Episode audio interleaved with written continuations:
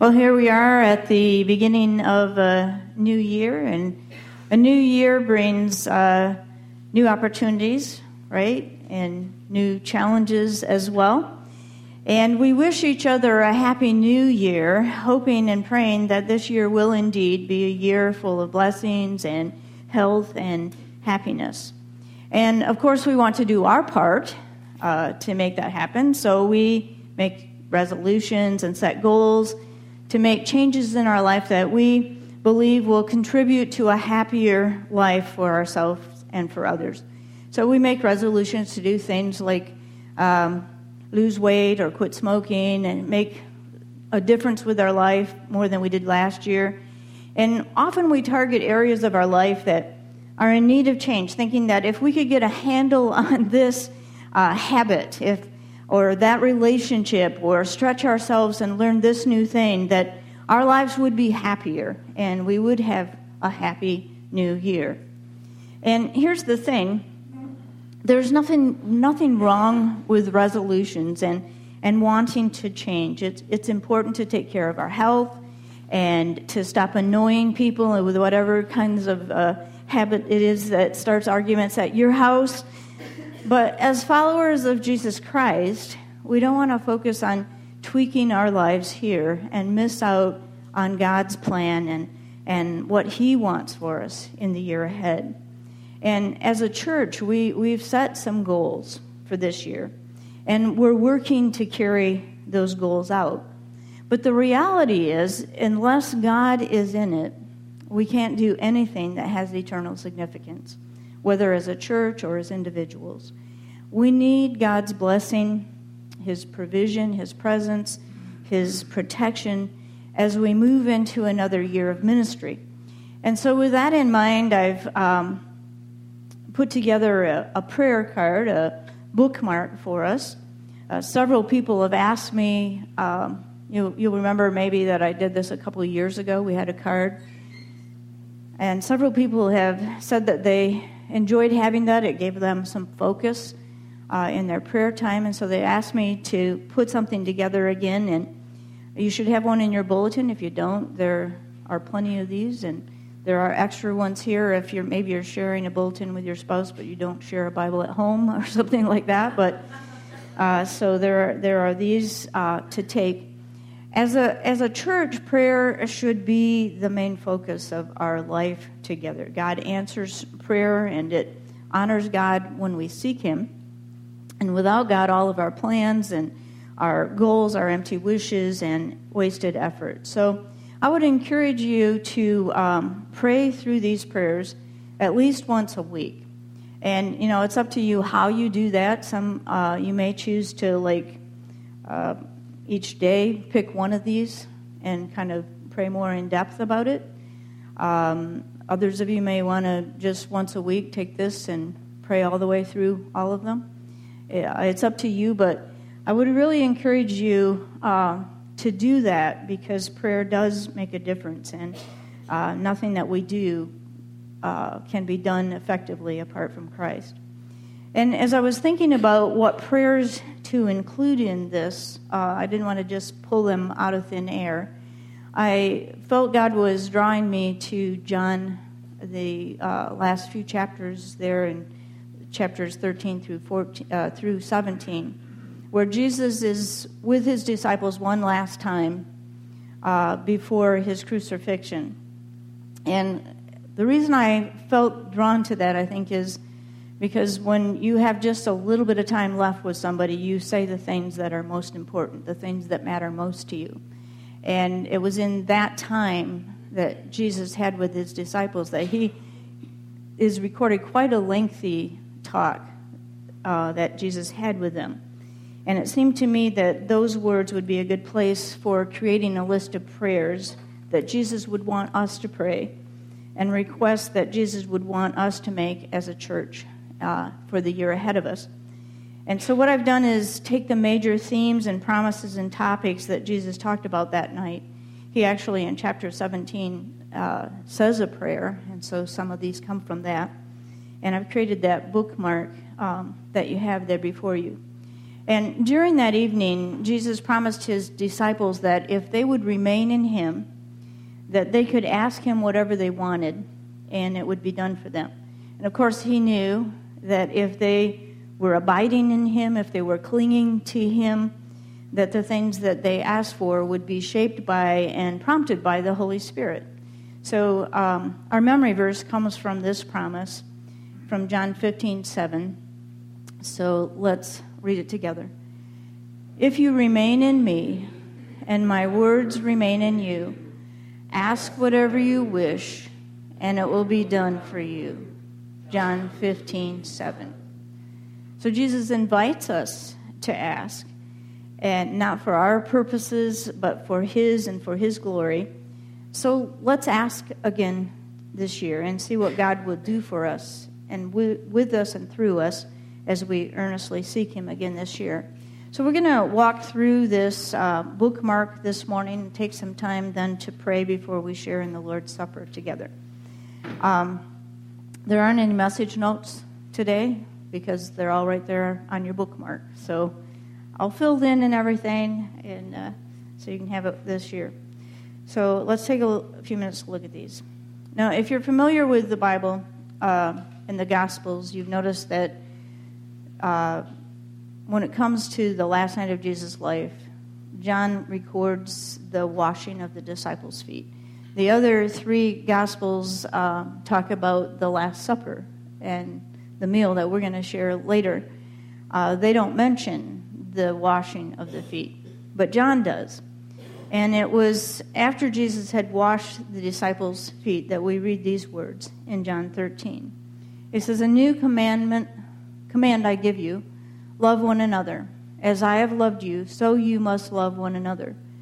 By this, everyone will know that you are my disciples, if you love one another."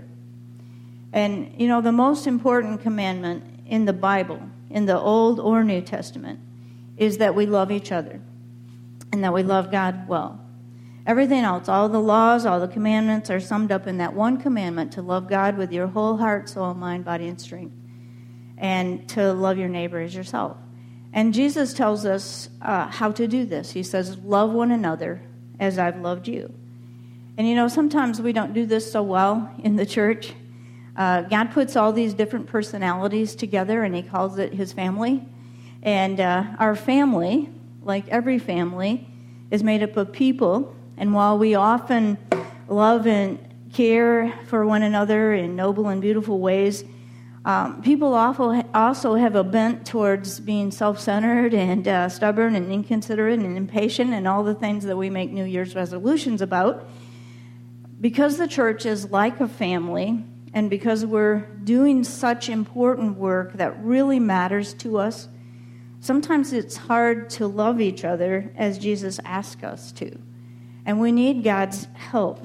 And the first prayer there invites God to help us to love one another as he's loved us. And, and that's where it gets hard, isn't it? Jesus gave his life for us. He laid down uh, his own needs for ours. And he made great sacrifices to show his love. And it's not easy to love when we've been hurt or when things aren't going the way that we think that they should. But look at what happens when we love as Jesus told us to love in that last verse of the uh, verses that we just read. It says, by this, by loving one another, everyone will know that you are my disciples if you love one another. See, the world is watching us. And, you know, there's so much negative stuff out there right now about the church and about Christians, isn't there? I mean, we've all heard it. And we don't combat that with negative talk and putting the culture down. We counter it like Jesus did with love. And Jesus gave us the strategy for winning the world to himself. Loving each other well is how we show those who don't know Jesus the beauty of his love and forgiveness. And when we love each other, that it creates a curiosity, even in the hardest hearts. It was love. Like, think about this. It was love that drew you to Jesus. And love is how God draws the world to Christ through us. The way that we love each other and show that love uh, is unlimited, though, isn't it?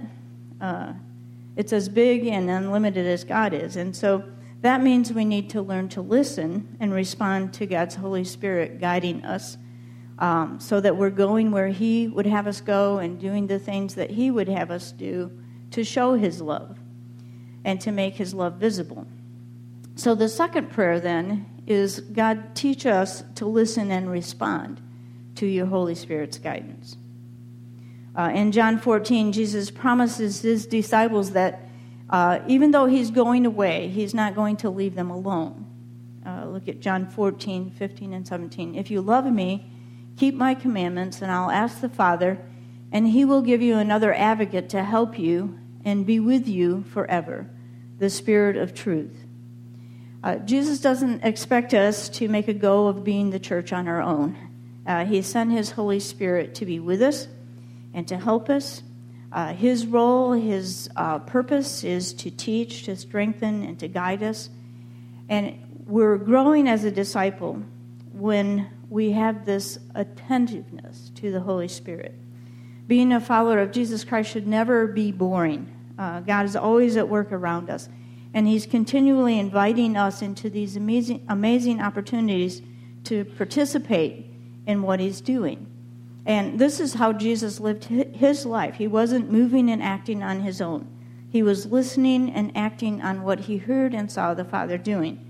And we find an example of this in, um, earlier in the Gospel of John, where Jesus gives an explanation to some of the people who were criticizing Him for some of the things that He was doing.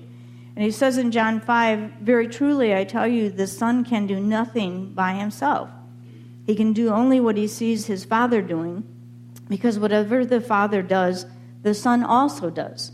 For the Father loves the Son and shows Him all He does. Yes, and He will show Him even greater works than these, so that you will be amazed." And then again in John fourteen, where uh, we're studying right now, Jesus told His disciples that He does nothing on His own. In John fourteen ten, He says, "The words I say to you, I do not speak on my own authority. Rather, it is the Father living in me who is doing His work." And one of the greatest challenges for us as we grow in the faith is to learn how to recognize God's leadings. You know, I, I struggle with this. Is that just me, or is that God? And to know when God is speaking. And growing in Christ is growing in our ability to discern God's direction. And the good news is that Jesus has sent His Holy Spirit to speak to us and to show us the things that God is doing and wants us to do. Um, in John sixteen, Jesus says this, "But when He, the Spirit of truth, comes, He will guide you into all the truth. He will not speak on His own. He will speak only what He hears, and He will tell you what is to come. He will glorify me, because it's from me that He will receive what He will make known to you." So the Holy Spirit in you is receiving from Christ what He's making known to us. But we have to be attentive, and we have to listen for His voice. God still speaks today, and the Holy Spirit is at work all the time around us. And His work is to reveal and make known what the Son is doing. And just as Jesus watched and responded to what He saw the Father doing, we need to listen and respond to God's leading in our lives and in our church.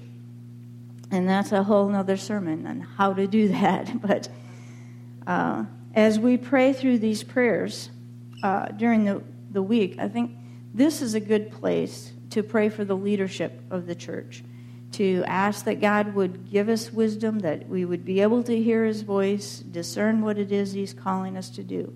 But I think it's also a wonderful opportunity to say, God, I'm available to you this week. I'm listening. What would you have me do? And, you know, when we do that, that kind of discipleship takes faith and courage. Um, when we listen and respond to the Holy Spirit, we find God leading us out of our comfort, comfort zone, into places maybe we're uh, not ready to go or think we're not ready to go. And that's why Jesus prayed for protection for His disciples. And we need to ask that God protect us and then give us the courage, knowing that God is protecting us, to step out in faith and be world changers. And that's the third prayer there on your bookmark. God, protect us and give us faith to become world changers. Um, near the end of that evening that Jesus was with his disciples, he prayed a prayer for them. And it's found in John seventeen. And one of the things that he asked God for is that God would protect them. My prayer is not that you take them out of the world, but that you protect them from the evil one. You know, we're called to be salt and light in a dark world, and that takes courage to follow God where he leads us and sends us. And as we pray, prayer, pray this prayer, we're asking God to protect us from the enemy. And we need that as a church. Um, the enemy has his way of sowing seeds of discord and causing divisions and other tactics that keep us from being effective in our work. And there are things that he does that cause fear, and uh, he likes it when we're complacent and comfortable and choose that over changing and fulfilling our mission of making disciples. We need God's protection as we serve him. But it's not a bunker in and hunker down kind of protection. It's a protection that enables us to take great steps of faith, to be world changers. And as we take risks to fulfill our mission, then we'll see God working in and through us to transform not only our church, but the world. And the end result, then, the goal is the fruitfulness. Um, number four, give us fruit. The fourth prayer is that God would make us effective and give us fruit that glorifies him. And, you know, I've I've never seen a farmer. Paul's a farmer. Have you ever uh, spent your whole summer planting and tilling and, you know, not anticipated some kind of crop from that? Right, you you know, every farmer that sows seed is hoping for, praying for something to come from it, uh, a crop, a harvest. And God has put us here to bear kingdom fruit. So let's ask for it together, because Jesus said that God is glorified when our work is fruitful.